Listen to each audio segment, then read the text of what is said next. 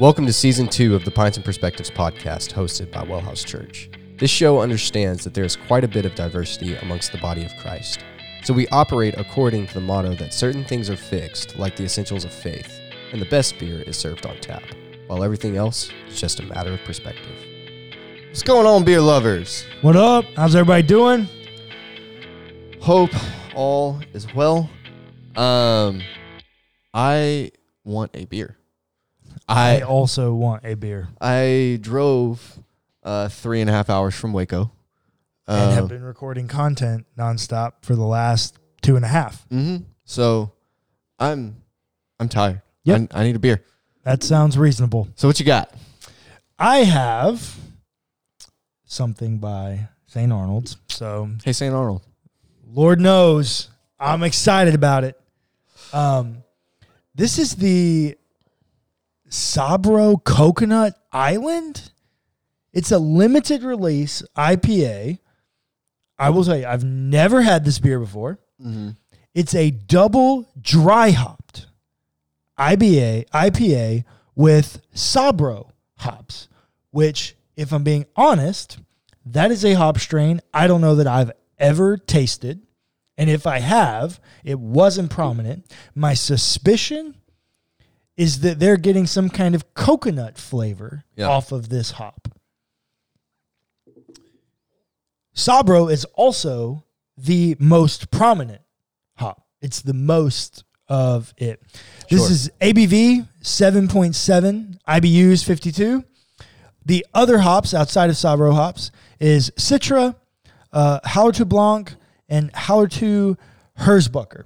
I have never had any of these hops except Citra. Yeah. I have not heard of any of those things. I'm interested to see how you like that. We'll find out. Uh, for listeners, uh, not the biggest fan of coconut. It's a texture thing, not necessarily a flavor thing. So it won't be a problem in beer, but not the biggest fan of coconut. Um, really only like pina coladas. That's really it. Um, so I have the um Mocha Sombrero from Clown Shoes. Um, Gotta love clown shoes. Gotta love clown shoes. It is a Mexican style uh, chocolate stout with coffee and vanilla. Um, it has a picture on the front of a luchador with forearms holding, it looks to be two cups of coffee, a coffee pot, and a latte in all four hands. So highly caffeinated. He's jacked. Um, and he's also wearing clown shoes. And what it says, Yeah, what's the lore? bring me my cape. Now bring me my sombrero. Now, br- now, period. Bring me the coffee. The brave luchador has become quite the sensation. Without, but without proper caffeination and hydration, he would be nothing. So He's dope. He sounds like most Christians. yeah, kind of. Um, Mocha Sombrero takes our Mexican style chocolate stout recipe and alters it with additions of coffee and vanilla, produced dark malt flavors mixed with sweet vanilla notes for a full bodied and approachable stout. Please note this beer contains lactose, um, and it is 7% ABV. Dang. You ready? I'm ready. Cheers, buddy. Cheers.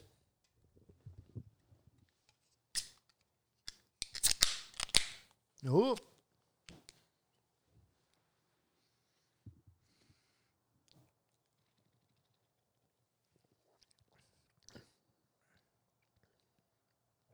Gosh Oh, dang. That's really, super good. it really does taste like coconut. Really? Gosh dang. It really does. And it's, you you know how you can tell when it's got an adjunct in it or when it's just from the hops? It's just from the hops. Yeah. That is the kinds of things that you can create with hop blends is incredible. Just playing with hops in the blend, you can do some incredible things. Yeah, holy hell. Um that is a really good beer. Hmm. Um That's also really unique. Um it's going to get an elevated score because the uniqueness of it. I think I'm like 8-3. Wow. Yeah, it's really good. It's crisp, it's refreshing, plenty of hop, but it's not like slapping you upside the face with it. The coconut is mellowing everything out. Uh heebie jeebies, I wish that wasn't limited. Um, so I like mine a lot. Uh, I don't know if I'm like eight category, um, but the It's also St. Arnold's. I understand. I'm biased. sure, um, the coffee chocolate vanilla thing. I like it. I really do. And this is gonna sound weird, um, but I like this. It reminds me of like drinking a cup of coffee and smoking a cigar. Oh, okay. So it's smoky? No, it's Oh. not smoky, but you know that like leftover um, taste in your mouth after finishing a cigar. Yeah.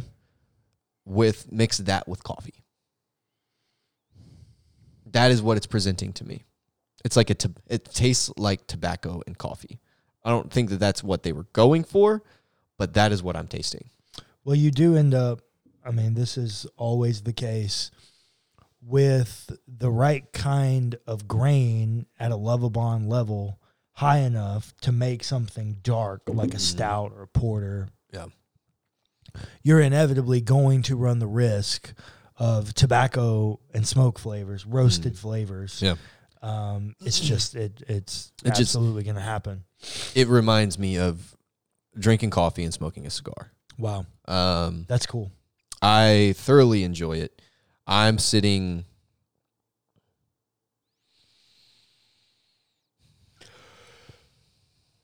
Seven five probably. Oh, okay.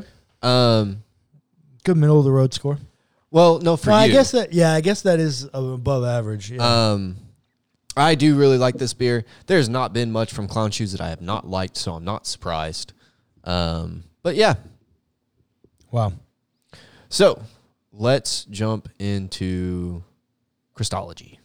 Yeah, so the next thing that Ben and Randy want to talk about is Christology from above. So we did Christology from behind, which is the Old Testament. We did Christology from below, which is the New Testament. Now we're going to do Christology from above. That is to say that the supremacy of Christ matters. There are multiple um, Christ hymns in the New Testament, specifically in the letters of Paul, that discuss the idea of the supremacy of Christ. The most prominent of these is in Colossians. The other one's in Philippians, but the if you were really going to have a conversation about Christology from above, that there's a supreme being up there that came down, manifested in the human named Jesus, who is the Messiah. Mm-hmm. It's the way you should talk about that structure. If you are going to do that, then the place you start from is John chapter 1 and the word became flesh. This is what John chapter 1 says, in order, if you don't remember. In the beginning, Clayton, what does the word Genesis mean? Beginning. It literally means beginning. Genesis is called the beginning. Mm. In the beginning was the Word, and the Word was with God, and the Word was God. He was in the beginning with God. All things came into being through him, and without him, not one thing came into being. What has come into being in him was life, and the life was the light of all people. The light shines in the darkness, and the darkness did not overcome it. It's passages like this, going back to our conversation uh, on Let's Talk this week about holy war. It's com- it's this why I can't say that God rules over death. Yeah. God has conquered death because he is the God of life. There was a man sent from God whose name was John. He came as a witness to testify to the light, so that all might believe through him. He himself was not the light, but he came to testify to the light. The true light, which enlightens everyone, was coming into the world. He was in the world, and the world came into being through him. Yet the world did not know him. He came to what was his own, and his own people did not accept him.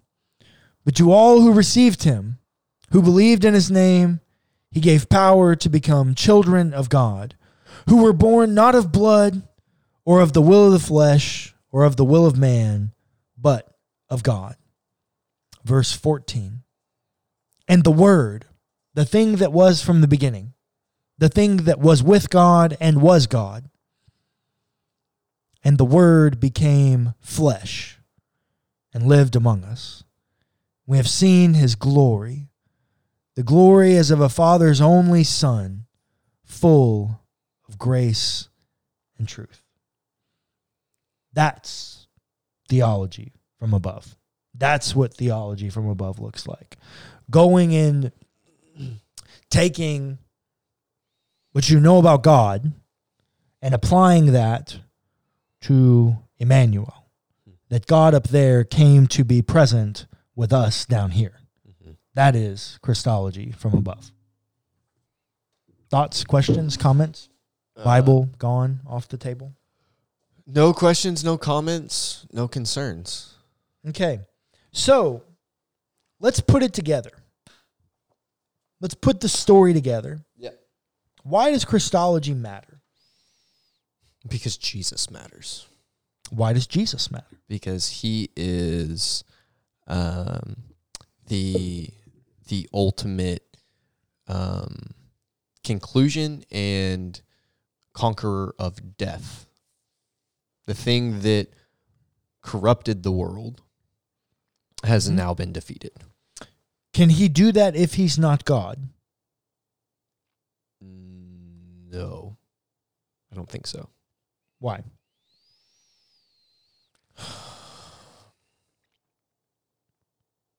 Well, I don't know. You got me. I- I don't know. I there's no like there's Yeah, I no don't real know. way to answer it. Yeah, I don't. I Um, don't know. Because I mean, yeah. It's it's really I mean it's designed to be a question that can't be answered. Mm-hmm. Um, what I will say is, I personally think that's a very subjective question Mm-hmm. that I don't think there's one answer to. No, I think the Bible is clear that Jesus is God. sure. Um, and I I personally believe that. But honestly, I don't know if he can bring about salvation if I don't know if he can bring about restoration if he's not God. Yeah. What I do know is the story gets a whole lot more beautiful if he is. Mm-hmm. Agreed. That God himself Gave up. gave up godness. Mhm. This is Philippians 2. It gave up godness, did not count equality with God something to be exploited. But emptied himself to take on humanity, Mhm. to suffer with humans, even to the point of death on a cross, at which time God exalted him Mhm. in glory and glory. That my- is Philippians 2. I think my new favorite way to talk about this is Jesus gave up godness to come hang out with us hairless apes. I think that that is my new favorite way to talk about this. It's a really satirical way. It's a disarming way to do it too. Yeah. Um,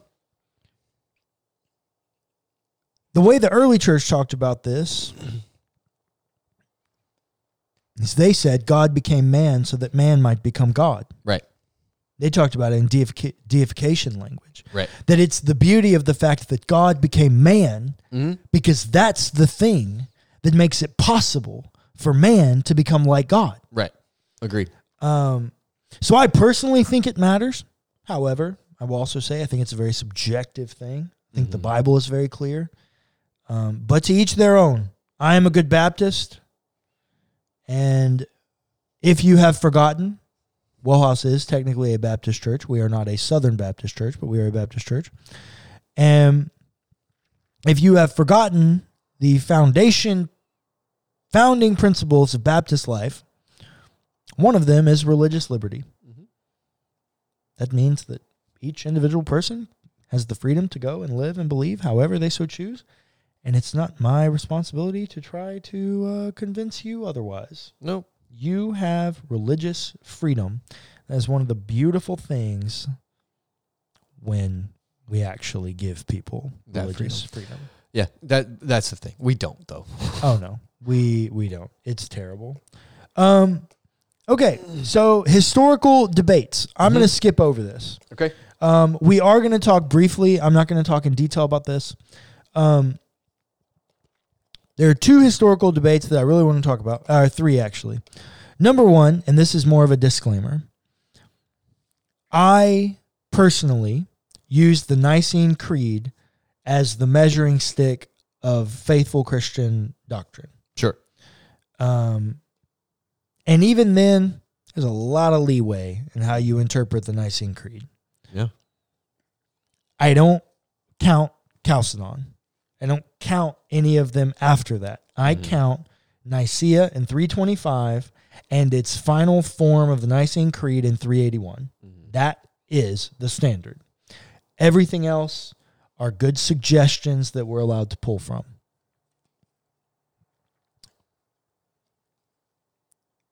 So that's my caveat about these that we're about to talk about. Let's talk about Gnosticism. Okay. Let's talk about Gnosticism. Do you know what Gnosticism was or is? It is very much so still alive and well. We just don't call it that anymore. Um. We call it Christianity, but So I'm not going to be able to explain it as well as you, I don't think. But essentially, it is. It looks very similar to deism, right? Am I correct in saying that? maybe in some ways it has similar properties. Yeah. Um but beyond seeing that similar that similarity, I don't know if um I could give a good rundown of Gnosticism. So, Uh, Gnosticism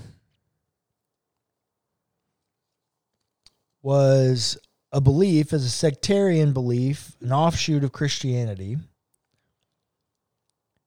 They prioritized in G. Well, here's the main premise of Gnosticism: material world, Mhm. matter, right. Is evil. The only thing that's good and divine is the spiritual. Hmm. The way in which you achieve the spiritual divine is through ascent of knowledge, specifically special saving knowledge that you get from the Bible. Mm-hmm. But why is that a conversation for Christology? Because if Gnostics believe that matter is bad, then God cannot be human. Mm. Human is material. So the Gnostics said that Jesus was not human, Jesus was only divine. Hmm. Now, this creates two problems. Problem number one God can't die. Right. and therefore God can't conquer death. Um, now, that is also not to say that the humanity of Jesus is the only thing that died. Mm-hmm. I do think God died. God died on the cross. If Jesus is a whole human being and he is modeling the way in which God became man so that man might become God, God died. That's the Yeah. only way in which this works. Sacrifice had to be made, and the one thing that God would not allow Abraham to do was to sacrifice his own son. Mm-hmm. He did not afford himself that same grace. Hmm. God died. Yeah. The Gnostics did not believe that. They could not believe that. That creates problems for ancient Christians. I think it creates problems for the story. I if Jesus is not human and divine, I do not think it works. Now, we talked about Nicene Creed. Mhm. That was excuse me. That was a council against a guy named Arius. We've already talked about this council, so I'm going to skip over that. Now we're briefly going to talk about Chalcedon. Now this is in 451. This is the one that I don't count as binding on Christian tradition. I think it's helpful. I think it should be consulted. I don't necessarily count it as binding. However, I will say that Christian tradition says that you need both a human Jesus and a divine Jesus. I personally believe in both of those. I think that is the heart of the Christian witness and mission message. Um, but there are lots of people who call themselves Christians, specifically, a whole book about them right over there called The Lost Gospels. Uh, Nah, it's not important. It's probably over there by the Bart Ehrman section. No, you already passed it. Yeah, somewhere in there. If not, it's over there um, with my Ah. hermeneutical stuff. it's not here. Yeah, it's over there. But Lost Christianities. Um, here it is. Bart D. Ehrman. Yes, the Bart Ehrman you are thinking of. Um, now, to be fair, I think Bart is an exceptional reader of texts. Um, I think his hostility towards Christians is problematic, but I also think it's merited because he grew up in fundamentalism and became an agnostic. And so, because of that, he doesn't believe in Christianity and has devoted his life to disproving it. Um, I don't think he really can in the ways that he's trying.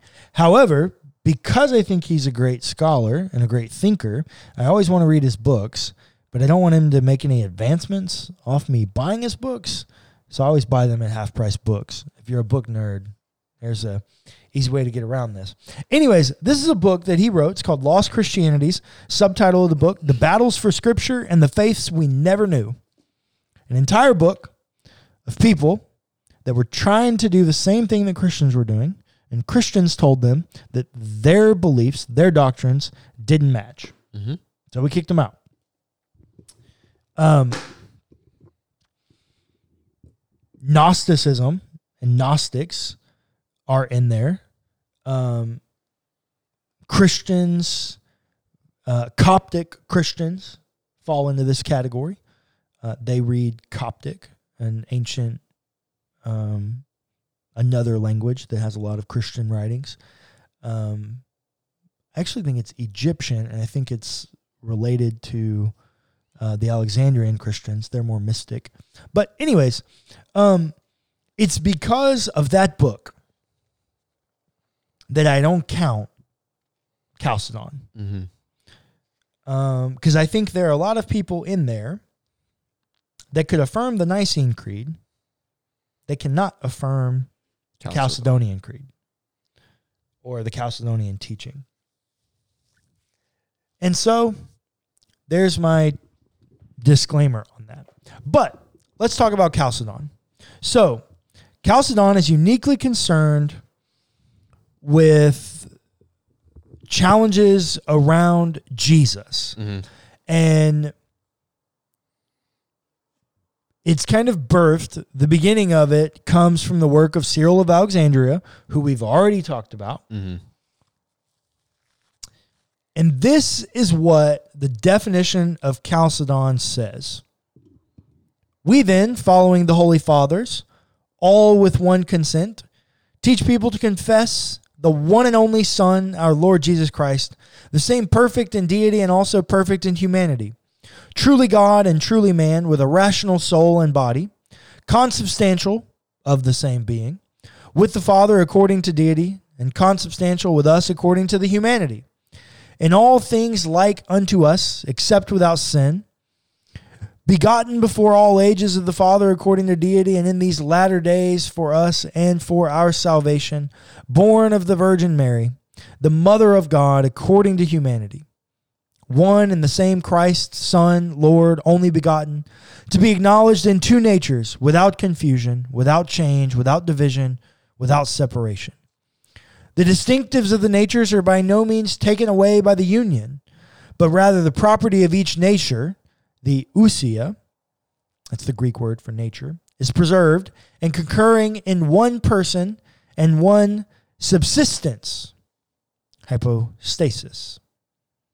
Not parted or divided into two persons, but one and the same Son and only begotten God, the Word, the Lord Jesus Christ, as the prophet from the beginning concerning him and the Lord Jesus Christ himself has taught us, and the creed of the Holy Fathers, the Nicene Creed, has handed down to us.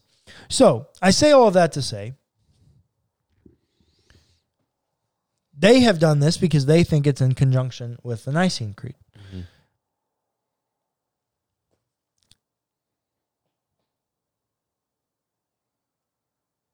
I don't know what to do with this. I, I personally believe this way. Mm-hmm. However, did you hear me quote a single Bible verse in No, this? nowhere. Um, can you give me anywhere in the Bible that I can make up these teachings? No, it's Not philosophical theology. Yeah. There's no way to do that. No. There's not. We're not proof texting Bible verses to affirm Chalcedon. Mm-hmm. Uh, we can with Nicaea. Right. it's just really hard. Um, and I'm not really in the business of being exclusionary. I personally believe in homoousia and the two natures, non competing natures of Christ. Um, but I don't think it's required for salvation. Mm-hmm. Um, and I will say, it's required for my personal belief in salvation. So I'm giving over to deification. yeah. I believe that as human existence, Mm-hmm. our goal, our telos, our end, our purpose of being here is to become like God. Yeah. That the more restored and healed we become, the more we begin to reflect the life and character of Jesus and end up at a point where we can achieve God likeness. Right. Um, I do believe that is ontological. I do believe that when Moses comes down from the mountain and the text says that he is glowing, I think that matters. I do think that ontologically, uh, human beings are capable of becoming God. Uh, people placing uh, their sick friends at Peter's shadow to be healed. Mm-hmm. The reason that I bring all of that up is because I do believe that you need those things. Yep. Um, and the reason I believe that is because I believe in the image of God. Mm-hmm. I believe that humanity is made in the image and likeness of God. I believe there is something to the idea of moral law. Um, I believe there is something to the natural law of the sanctity of human life. And my quote unquote proof to you, if you wanted it, uh, which I'm kind of radically against that epistemology, but because I'm having a conversation with an audience that doesn't talk back, here you go. Um,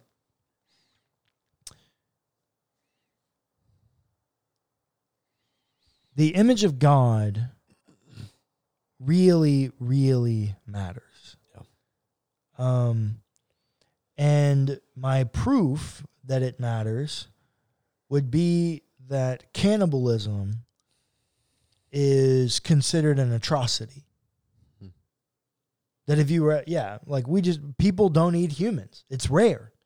It's rare.